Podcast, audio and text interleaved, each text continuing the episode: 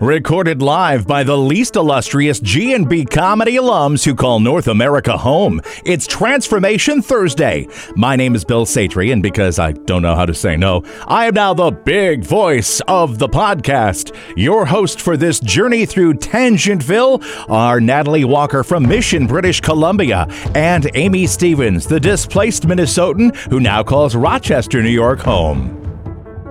Well, we're back from our end of year hiatus.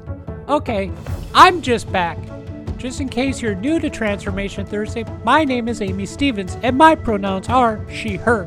My co-host Natalie Walker and I will be back soon with new episodes, but until then, enjoy this storytelling set that I did on November 18th, 2021 at the Bread and Water Theater here in Rochester, New York.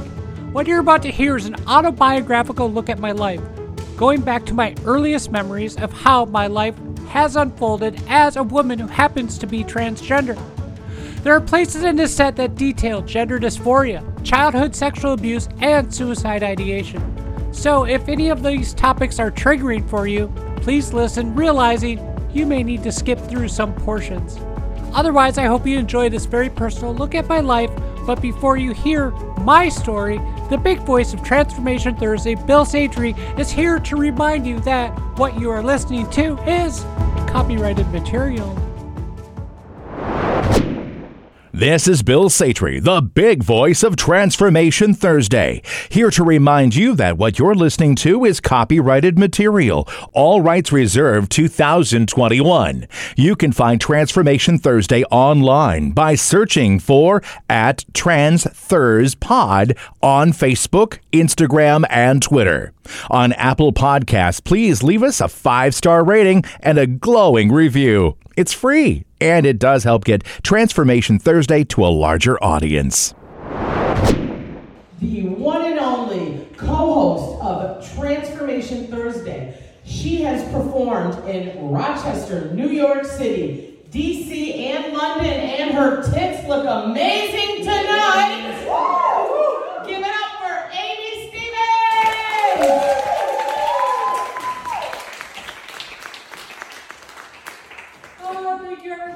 Welcome.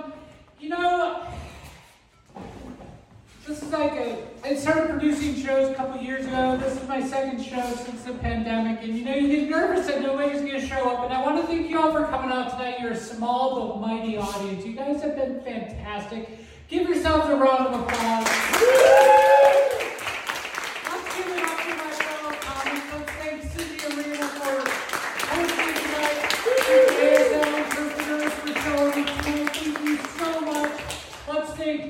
Kai, Anna, I'm trying to see through the light, Gabby, and also Kevin back there somewhere, there he is, and Todd Gerson.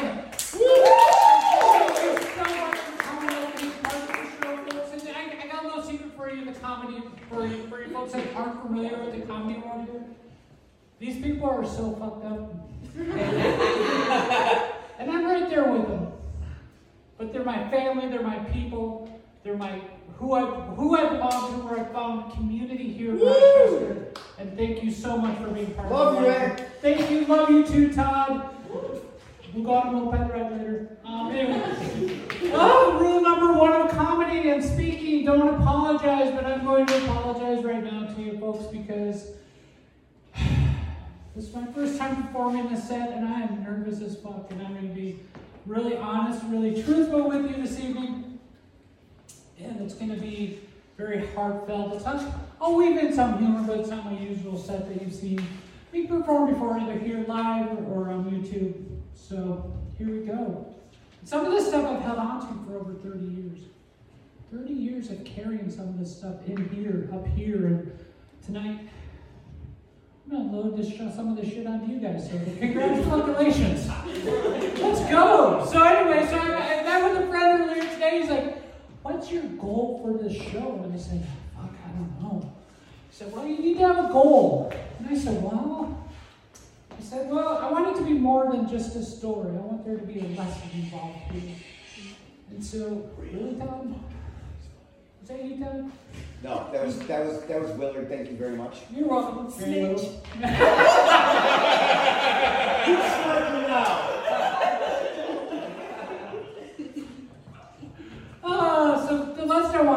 she is that, you know, when we think about the transgender and gender diverse experience, we think, a lot of people think, you know, these people are kind of messed up.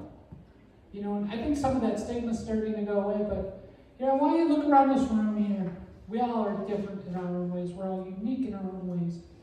And we all go through our life with our own experiences. I don't care if you're a twin. Your twin's going to have a different life experience than you. Your wife's going to have a different life experience. Your husband is. Everybody's going to have a different life experience. Nobody goes through life one way. So our experiences are going to be different.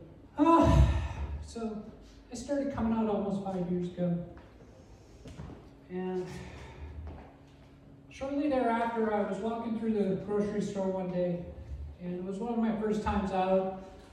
I had makeup out the side of my face, you know, coming down here across my left arm. I didn't know what the fuck I was doing. Wearing a dress that was probably 3 sizes too big. And I was just trying to figure life out, and this lady comes up and she's like, "How long have you known?" You know, it'd be really easy for me at this point in my, at this set to say, you know, I knew when I was 3 or 5 years old. But if you listen to my podcast, you know I'd be full of shit. Truth of the matter is, I didn't really put it together until a little bit later in life. Back in 2017, I ended up at dinner with a family member. I hadn't seen her in 30-some years. Her name is Kim. She lives in the Tampa, Florida area. We sit down for dinner, and one of the first things she says is, "I'm so happy that you are a volunteer firefighter. You used to watch the TV show Emergency all the time." Does anybody know what year that TV show was on? That was like early 70s. The second thing out of her mouth was, "I also remember when you came over to our house, you were the first one downstairs to play dress up. And you loved wearing the girls' clothes." I'm like, "Ooh, that's stuck."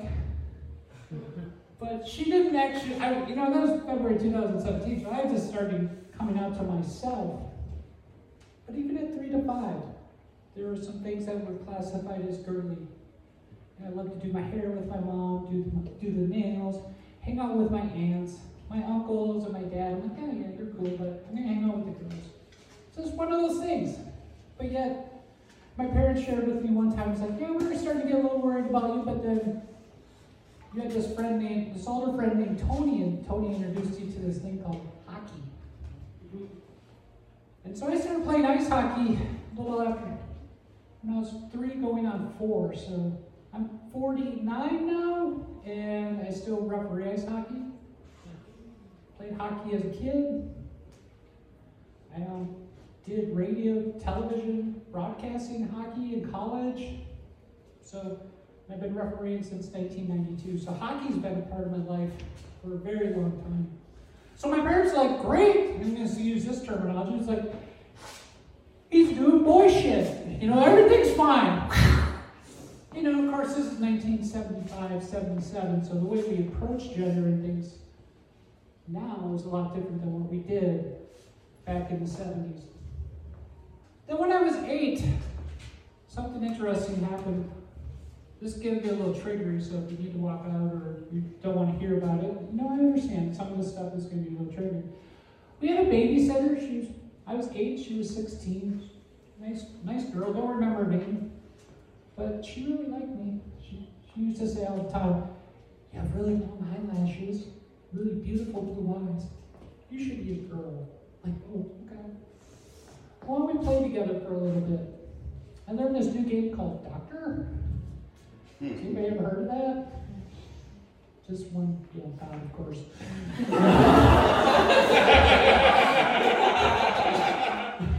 I still play it. Yeah. I play that with 8-year-olds. Easy. Sorry. Anyway. So, and one night we were playing doctor, and she was giving me an examination, and the way that it babysitter would, who was 16, probably a little starved for attention. And my brother walked in, and he noticed, my brother's a couple years younger than me, but he noticed right away something was wrong. And when mom and dad got home, he told on us. And I was mad at him. because I didn't view it as something wrong. I kind of enjoyed it. She put me in her clothes, dressed me up, and so that was a really interesting thing to deal with. And I say interesting very tongue-in-cheek, of course. But it was part of my life experience, and we'll circle back to this as we go through the evening. Later in life, or not later in life, right? But after that, my parents were like, okay, what you did to you is wrong, you're not supposed to do this, you know. My parents, I think, dealt with it as well as they could in roughly 1980. They had what I thought was an appropriate talk, but I think today they would have put me in therapy. We were my therapist over here, yeah. You know, help me out. A whole bunch of therapists here, so, you know, we'll have business cards sitting outside for you. I'm sorry, they have waiting lists too, so anyway. And so, today we would have just handled that a little bit differently than we did. But I know, and my parents were upset for a while because they're like, we did the best we could with you. I'm like, yeah, I really realized that. But later, when I was about 10, we were over at my parents' friend's house, and we were in a bedroom in the back of the house, and we were playing dress up. Of course, who was wearing the girls' clothes at age 10? Hi! And, you know, my dad walked in, and my dad liked belts. You know where I'm going with that. And I was told, quite frankly, that's not what boys do. You don't want to be labeled as queer, do you? Of course, no, I didn't want to be, so I learned really quick that, you know, boys don't do that kind of stuff, and I need to hide this, I need to repress it. I grew up Lutheran in Minnesota, like a lot of people do, Ludafisk, Lefse. She's trying to find a sign for that, aren't you? For what? Lefse. Oh, I didn't even hear that word. Lefse. Lefse. Spell it. Yeah. L-E-F-S-E. Lefse. A little bit of fun. That's the Norwegian Minnesota side coming out. So, I grew up in a very conservative, middle-class neighborhood, a little bit north of St. Paul, Minnesota, and I had this secret. And every once in a while, I would take a sick day from school. And growing up, I was tall, lanky. I ended up being 6 feet, 145 in my junior, senior year of high school. But when I took my sick days, I would have this amazing opportunity to play dress-up. Nobody was home. I had the house to myself for 6 hours. This is where we get into some of this deep stuff. And I would be able to fit into my sister's clothes. And then in the spring, early spring of 1989, jumped in a car with some friends, went downtown St. Paul for the Minnesota State High School hockey tournament. Who's ever heard of the Minnesota State High School hockey tournament? Can you imagine 20,000 people in an arena for high school hockey? That was the environment. But there was also this thing called an Alberta Clipper, which is in the springtime, being in Minnesota, the wind and the snow would come down from Canada and create a big blizzard. And in that blizzard of 1989 on March 3rd, I was riding in the backseat of a Reliant K car and crashed into a car in front of us doing roughly 45 miles per hour. The car behind us hit us and wasn't wearing a seatbelt, and I got tossed around pretty good and ended up breaking my L1 vertebrae. Still carry 2 metal rods in my back, 6 vertebrae fused together. But I got 8 weeks off from school, so I missed the rest of that quarter from school. So guess what I got to do? Yeah! Congratulations. And my younger brother, true story. Not that it's not my brother right now, but when I stayed home, I got to dress up again. And my sister had this beautiful Y-strap, one-piece, blue and white striped bathing suit that got stretched out. She comes out and after we go back to school, June of 1989, she comes out and she's like, what happened to my swimming suit? It's all stretched out. What happened to it? I'm like, I don't know. Fast forward to 2019. Talking to my sister on the phone, I said, guess what? I have a secret. I'm transgender. Remember remember that blue and white swimming suit that I got scratched out of? It was you. Did you know it takes money and time to host, edit, and market a podcast? And did you know our hosts have limited funds, but still want to get Transformation Thursday out to a larger audience? This is where you come in. Head over to TransformationThursday.com, where you will find the Transformation Thursday Patreon page. There, someday, Natalie and Amy will start to post Patreon-only content. So let's all help our hosts, Natalie and Amy, get Transformation Thursday out to a larger audience. Patreon levels start at just $1 a month. That is it. $1 a month to help the world understand the trans and gender diverse community. Just head online and go to TransformationThursday.com. But that became a tieback. And through my coming out process, there's other tiebacks involved with that. But we're going to move forward with my story from 1989. We're going to move to 1993. By that time, I was a radio and TV film major at the University of Wisconsin Oshkosh, where I got my Bachelor of Arts. And I met my first ex-wife.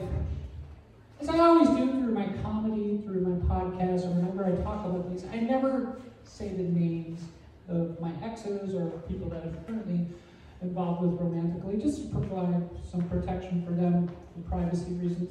But through that relationship, we started dating spring of 1993, we started dating, and a year later, we were engaged. And then I had my first off-campus housing situation, and didn't have the internet quite yet. That was a couple years down the road. You know, some of the younger folks said, no internet. There was a world without the internet. So when I started my stash collecting female clothing, laundry, underwear, stuff like that, and some dresses and some other things. But I did it the old-fashioned way. Came in a manila envelope through a catalog order. Imagine that. That was really a thing before the internet. Before Amazon, there was Sears. And then some of that stuff ended up, of course, my ex found that stash, wanted to know what was up with it. I was honest. And then started coming into our relationship, and I'm just, once again, just for privacy, we'll just say, we use the word fetish, which I really hate that word now, but that's the way it was. But that's the way it worked its way into our relationship. And then in about 1994, 95, anybody remember the Jerry Springer Show? Yeah. Anybody remember watching it? Todd, do you remember watching it in the mid-90s? Of course. Of course. And in the mid-90s, why is it funny, dude? I'm giving myself the blame for that. I called him into the set. Anyway, but Jerry Springer would have trans women on in the mid-90s, right? Does anybody else remember this? Do you remember the punchline at the end of the show? The boyfriend would be there with this beautiful trans woman, and the punchline was, I guess we is good. And Steve would have to come out and separate, you know, everybody, the crowd would be going wild, and everybody would be like, oh, I can't believe it. But I'm like, I want to be her. I knew then. And that's where I'd say it'd be easy for me to say, yeah, I knew when I was 3 or 5. But and I could look back with some 20/20 hindsight and piece it together, but that's not being honest. But still, I ended up with the first ex that I met in college. We got engaged. Because I had this plan for my life. It was getting married, it was having a career in radio, it was, you know, having kids and doing everything that you were supposed to do. January of 1997, we got married. By March of 1998, I received divorce papers. The bitch filed on my birthday, too. Cold-hearted, right? Yeah, I bring that up a few years later, so yeah, I got over it, right? But by that time, I was living in Oshkosh, Wisconsin, and as I said, I grew up in Minnesota. My family had relocated to Arizona, so I ended up moving to Arizona to be closer to my family. And I met this really cool guy. We were working together at a company in Scottsdale, Arizona. And we became friends, and we'd hang out, and I would go over to his house for barbecues, hang out with his family. But there was never any drinking. The language was clean. We just watched college football on Saturdays. Never hang out and do that on Sunday, because Sunday they were at church. And when they went to church for 3 hours. Can you imagine going to church for 3 hours and actually saying you like it? I see a lot of noses going, ew. The reason why it was 3 hours is because they're Mormons. Oof. But at that point in my life, I had Greg and I weren't working together, but we were still friends, and I'd become a flight attendant. I had a female roommate, once again a little bit shorter than me, but relatively same stature. If she was on the road and I was in the apartment, I could wear her clothes. Convenient. And then at that point in my life, I was still viewing this as a fetish and something I had to overcome, because God was going to be mad at me. If I died, I was going to go to hell, because if I went to God and he knew I was wearing women's clothing in secret, there's trouble to be had there. So eventually I ended up joining the Mormon church. Let's be honest, I was hiding from myself. I knew what I was doing, yeah. Mormon church provided me friends, my next ex-wife. Yeah, she's a wonderful lady, we're still friends. Actually, she drove me here tonight because she really made me start drinking, so hats off to her, she's been through a lot. But we met when I was in the process of becoming a Mormon in 1999. We were friends for 10 months. We started dating. Ooh, careful, heels. Started dating in August of 2000. We were engaged in September of 2000, married in January of 2001. People are like, that's really quick, right? Not for Mormons. So we got married in January 2001. By April of 2001, you got the news for me. What do you think it was? Oh, a baby! Yeah, my oldest. She's fantastic. She's a junior over at Puff State right now. She's fantastic. But at this point, I'm like, I'm cured. I'm living the dream. I'm a guy. I'm doing my thing. I have a wife. I have a kid on the way. I'm a patriarchal ruler, yeah. And I'm going to get my own planet called near Kolob someday.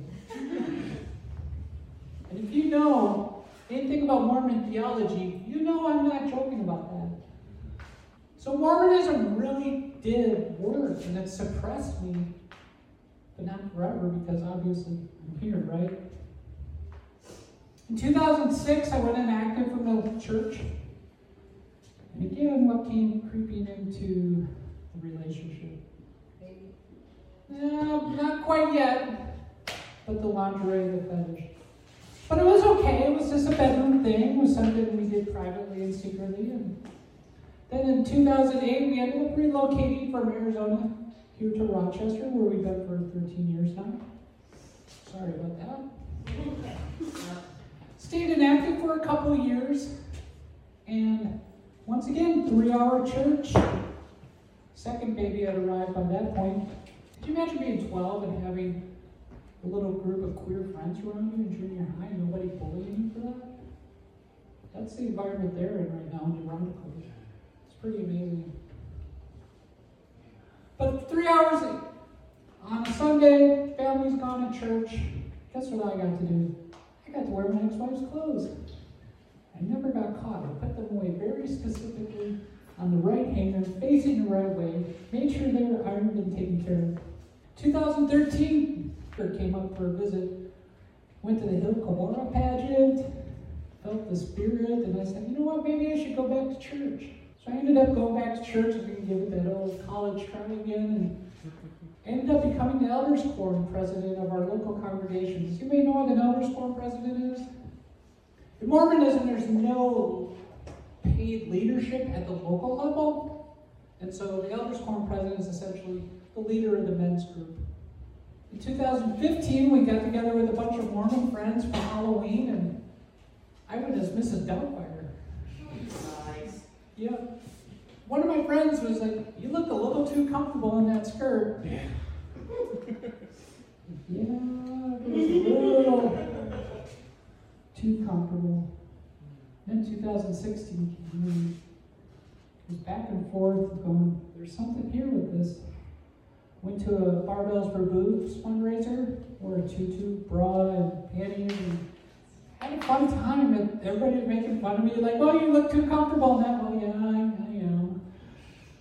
In 2017, rolled around January, sitting in the driveway one day, in my Volkswagen Jetta, staring at the garage, thinking, you know, if I went inside and grabbed the Tylenol PM, pulled the car into the garage, it was $750,000 of life insurance. I could really set my family up. Got out of the car, didn't have a garage door opener. Looked up at, opened up the garage door. There was the pop-up trailer there and a bunch of other shit, so I couldn't pull the car in. Closed the door, went back into the house, went upstairs, cried for a little bit, started thinking about things, and a couple weeks later, thinking, maybe I should clean out the garage. And I said, you know what, I'm kind of a research geek. People would know that because I'm actually going to write a thesis because I'm an idiot. I started researching the effects of suicide on kids, and I said, I can't do that. And at that moment, I knew I had a choice. I had a choice of coming out or dying by suicide. I'm here, so you know what my choice is, right? I chose life. So, and then started the process of me coming out. 2017, I jumped on a cross-dressing chat room, and some of you may have heard this joke, but you know, what's the difference between a cross-dresser and a transgender woman? 3 years. But in my case, I was on the accelerated program, and I did it in 16 months. And in 2018, after a lot of thought and consideration, again, doing some research and realized that 70-year-old cross-dressers, their biggest regret was not transitioning when they were younger. And by that time, I was in my mid-40s, and I realized I had a choice to make. And I made the choice, and as my therapist said, the train left the station. But I was still saying in the fall of 2018, after being on hormones for a couple months, I'm just gender fluid. I can make this work. But by 2019, I fully came out to my daughter at the time. She's senior in high school. She asked me, like, for high school graduation, I said, LaRue, what do you want me to wear? She's like, I want you to wear a suit. I don't want to cause a commotion at school. And that was the last time I wore anything deep manly. You look at that picture, and I have it someplace, I just look miserable. A week later, I posted another picture, and a friend of mine called me and said, Amy, don't ever do that to yourself again. And I haven't. Came out, ended up being forced into a little bit of a job change and career change, and I am working on my master's in mental health counseling at Brockport. There's a few of us in the program together. I'm currently in my practicum, and there's some people here from my practicum side over here on this side, so thank you so much for coming out. Everybody give it a round for mental health, all right?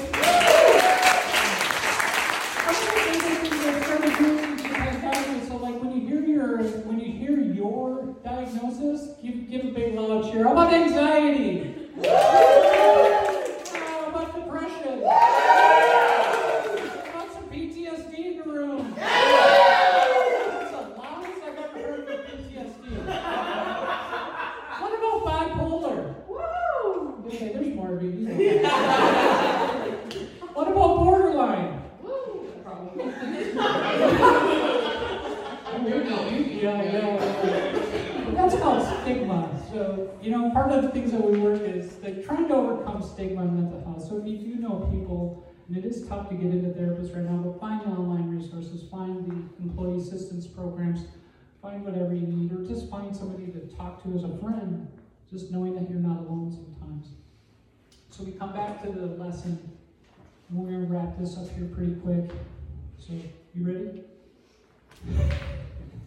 But we're going to tie a couple things back. So, the swimming suit with my sister, she said, why didn't you come out to me in 1989? Who's coming out in 1989? We're in the middle of the AIDS pandemic. We're And I grew up in a very religious, nobody's coming out other than straight in that time period. My brother asked me a question when I first came out to him. He's like, well, if you're coming out as transgender, what's your name? I said, my name's Amy. He started laughing because when I was a kid, from 9, 10, I asked my parents, what would my name been if I was born female? Their answer was Amy. So my mom, my dad, my brother, and sometimes my sister, when I was being girly, not being masculine enough, would tease me and call me Amy. So they knew the name, and it had meaning. But it had a double meaning for my mom. Because my mom in 1970 miscarried. Somehow they knew that that baby was a girl, and that baby was supposed to be named Amy. My dad called me one time and said, does it have to be Amy? I said, yes, it does. Because one of the first times I went out in 2017 as Amy, I was taking off my makeup, taking off my clothes. And I call it the spirit of Amy, and I think you'll relate to this. That spirit of Amy, as I was putting the clothes back into the duffel bag, said, you're putting me away today, but you will never put me away again. And here I am today, happy, and my life isn't perfect, but I do the best that I can with the best friends that I think I've ever had in my life. Thank you, everybody. Yeah.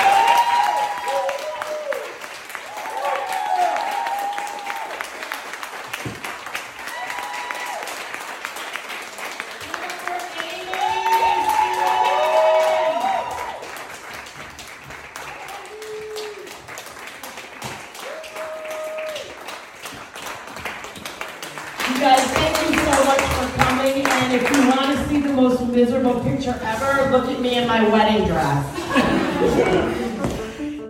Thank you for listening to another meandering episode of Transformation Thursday. The podcast is produced and edited by Amy Stevens and Natalie Walker. The general counsel of the Transformation Thursday podcast network is Francesca Rodriguez, and marketing assistance is provided by Kai Von Doom. Until we all assemble again, from the land of 10,000 lakes, my name is Bill Satry, the big voice of Transformation Thursday. Good night, everyone.